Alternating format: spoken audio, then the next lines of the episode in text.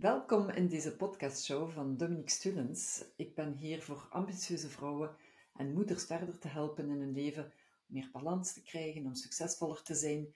En ik geef dus tips en tricks mee. Ik doe dat elke week. En dus je kunt mij in deze podcast ook liken en een, ehm, een referentie achterlaten als je dit wilt doen. Dat helpt mij ook om, uh, om andere mensen te helpen en, en meer bereik te krijgen.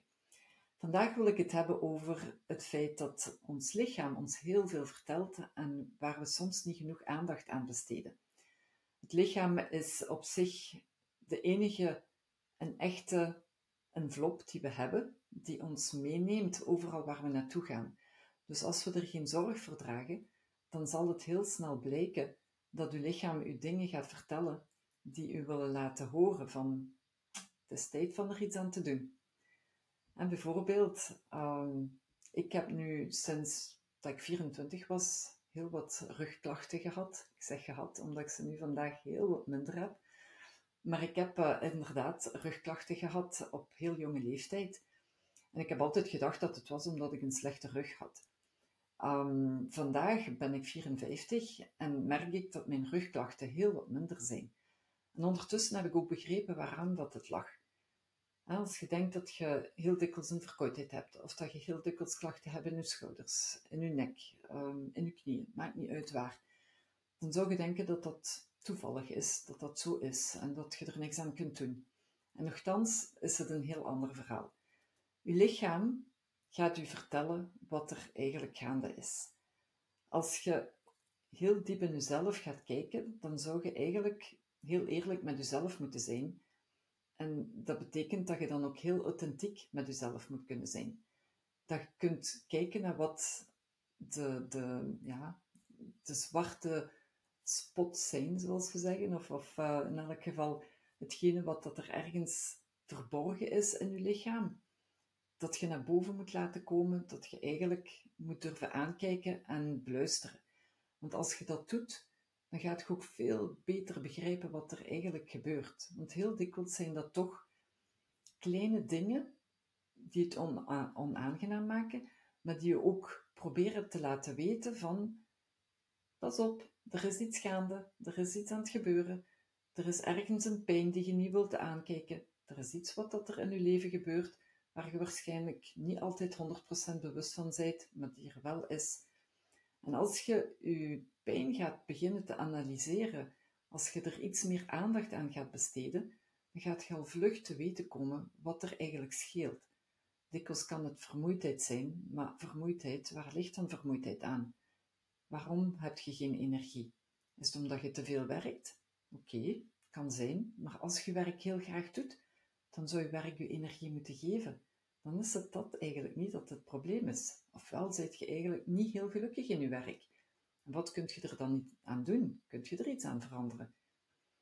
Ik, uh, ik neem weer mijn voorbeeld. Toen ik uh, op mijn 24-jarige leeftijd gemerkt heb dat ik echt heel veel rugklachten had. Ik ben toen ook gaan skiën. Ik, uh, ik was op vakantie. Ik heb toen op een slecht bed gelegen. Dat heeft niet geholpen, uiteraard. Maar toen ik terug thuis gekomen ben, kon ik gewoon niet meer gaan. Ik liep echt zo als een oude vrouw, um, helemaal in twee geplooid. In der tijd zeiden de dokters nog van, je moet plat liggen met je benen 90 graden en dan zorgt uh, uw, uw, uw rust ervoor dat uw rug terug recht komt. Dat was dus bij mij helemaal niet het geval. Hè. Na een maand en half zat ik nog steeds te stukkelen met, met mijn rug. Dan ben ik naar een osteopaat geweest en die heeft mij dan uiteindelijk wel wat kunnen rechttrekken. Maar heeft mij ook gezegd van, Dominique, uw, uw rugklachten komen niet alleen van enkel je rug. Dat komt ook van het feit dat je en niet genoeg sport en niet genoeg um, waarschijnlijk energetisch uh, bezig bent. Dat er misschien bepaalde dingen op je werk zijn die je tegenhouden, waardoor, waardoor dat je niet, je niet goed voelt of in je relatie. En dus, ik was nog te jong op dat moment om het helemaal te beseffen hoeveel dat ik eigenlijk meer aandacht had moeten besteden aan al die punten en bekijken wat is hetgene dat ik eraan kan doen en hoe kan ik er iets aan veranderen. Dat heb ik eigenlijk nooit gedaan. Ik heb altijd wel aangevoeld dat er iets scheelde, dat er iets was wat niet 100% lag. Ik zat niet goed in mijn relatie. Ik had een, een um, bij mijn eerste huwelijk heeft, uh, had mijn man eigenlijk een ziekelijke jaloezie. En ja, ik was daar natuurlijk wel bewust van. Ik heb er eigenlijk op dat moment niks aan gedaan. Ik ben zelfs zo ver gegaan dat ik getrouwd ben met hem, terwijl dat ik een week voordat ik trouwde aanvoelde, dit is niet de juiste trouw, maar ik had de moed niet om er iets aan te doen of ermee te stoppen. Wat denk je dat er dan gaat gebeuren als je zo'n beslissingen niet neemt? Ja, ik kan nu zeggen dat ik het weet. Want wat is er bij mij gebeurd, is dat mijn lichaam mij gewoon een signaal gestuurd heeft van Dominique, dit is niet goed. Jij moet hier iets aan doen. En wat heb ik gedaan? Eigenlijk niet veel. Ik ben er gewoon mee doorgegaan. Het heeft zeven jaar geduurd. En mijn rugklachten en alles wat erbij kwam, is blijven, blijven doorgaan. Ik heb dan uiteindelijk dan toch de beslissing genomen om te scheiden. Met heel veel moeite, maar ik heb het uiteindelijk dan toch gedaan. En ik ben toen verhuisd naar Parijs. En die rugklachten die bleven komen. Omdat ik ook merkte dat ik ehm, nog steeds niet voldoende begrepen had hoe diep dat de pijn eigenlijk zat. En dat ik moest gaan sporten. Dat ik energie moest gaan halen uit hetgene wat, uh, wat mij wel diende. Ik had een heel goede job. Ik vond de job fijn. Ik was ook verhuisd naar Parijs omdat ik een promotie had gekregen. Maar ik zat in die job in Parijs niet op mijn plaats. Ik deed het eigenlijk niet graag. Ik was ook niet welkom. Mijn baas die vond dat ik eigenlijk uh, een schaduw was van hem. Omdat hij mij niet had kunnen kiezen. Dat, mij, dat ik ben opgelegd geweest in zijn team. Um, en ik zat al langer in het bedrijf dan hem, dus hij zag mij een beetje als een concurrent. Maar ik heb toen ook weer gevoeld van, ja, wat kan ik hier aan doen? Ik heb nu de beslissing genomen om in Parijs te komen wonen. Ik zit in die job en ik voel me niet gelukkig. Maar ik had niet begrepen dat mijn lichaam, hetgene wat, wat er gebeurde, mij toch altijd weer vertelde van, je moet actie ondernemen, Dominique. Je moet iets gaan doen. Want als je hierin blijft, dan gaat je die pijn blijven voelen. En wat is er gebeurd? Ik ben beginnen chronische pijnen te krijgen, in mijn, in mijn rug voornamelijk, maar ook in, in mijn nek en in mijn schouders. En dat is eigenlijk achteraf nog veel erger geworden. Het is zo ver gegaan dat ik gedurende een, maand en een half um, in een, een, revalidatiecentrum ben gegaan, dus een, soort hospitaal, waar ik dus um, ja, de nodige ondersteuning heb gekregen, de nodige oefeningen heb meegekregen, um, een heel, ja, een heel multidisciplinaire omgeving waar, waar er heel wat mensen waren die mij hielpen om, om terug sterk te zijn, om terug recht te kunnen blijven staan. Um, en te vermijden dat ik een operatie moest, moest aangaan, waardoor dat er een schijf uit mijn rug moest gehaald worden om die dan ook weer te vervangen door een, een soort synthetische schijf. Maar dat houdt maar 15 jaar en ik was nog vrij jong, de 30. Dus dat betekende dat ik om de 15 jaar een nieuwe schijf in mijn rug zou moeten laten plaatsen. Dus dat zag ik al helemaal niet zitten. Vandaar dat um, dat, dat revalidatiecentrum mij wel echt heeft geholpen, want dat heeft mij ook doen inzien dat ik anders moest gaan leven. Maar ik had toen op dat moment nog altijd niet begrepen dat de link van wat mijn lichaam mij probeerde te vertellen en um, de, de beslissingen die ik kon nemen, dat die heel belangrijk waren. En zo is mijn leven eigenlijk verder gegroeid in de pijn. Zo kan, kan ik het eigenlijk wel noemen. En elke keer als die pijn heel, heel scherp werd, dan um, dacht ik aan het feit dat het gewoon was dat ik ergens een probleem in mijn rug had. En dat ik niet altijd begrepen heb dat het ook lag aan de beslissingen die ik nam. Ik ben een tweede keer getrouwd geweest. Daar heb ik heel veel pijn gevoeld. Eh, ik, was, was heel erg verliefd, wat dat betreft geen probleem. Maar um, de relatie was ook weer geen toprelatie. Mijn, uh, mijn tweede man was een narcist. En ik heb um, dat ook niet van in het begin echt begrepen. Ik voelde wel dat er iets was dat niet helemaal klopte. Maar ja, ik was zo verliefd dat ik eigenlijk uh, het ook weer niet wilde inzien. En um, ja, na, nadat mijn kinderen twee jaar waren, heb ik dan ook weer begrepen dat ik niet in de relatie kon blijven, omdat dat heel toxisch was. En voor mijn kinderen, voor mezelf, maar ook voor de painbodies die ik had. Um, en daar heb ik dan ook weer heel veel uh, gevolgen van gehad. En het is pas op het moment dat ik mijn burn-out heb gekregen, dat ik begrepen heb hoeveel mijn lichaam mij zoveel jaren al iets probeerde te vertellen en waar ik nooit rekening mee heb gehouden, of althans niet voldoende.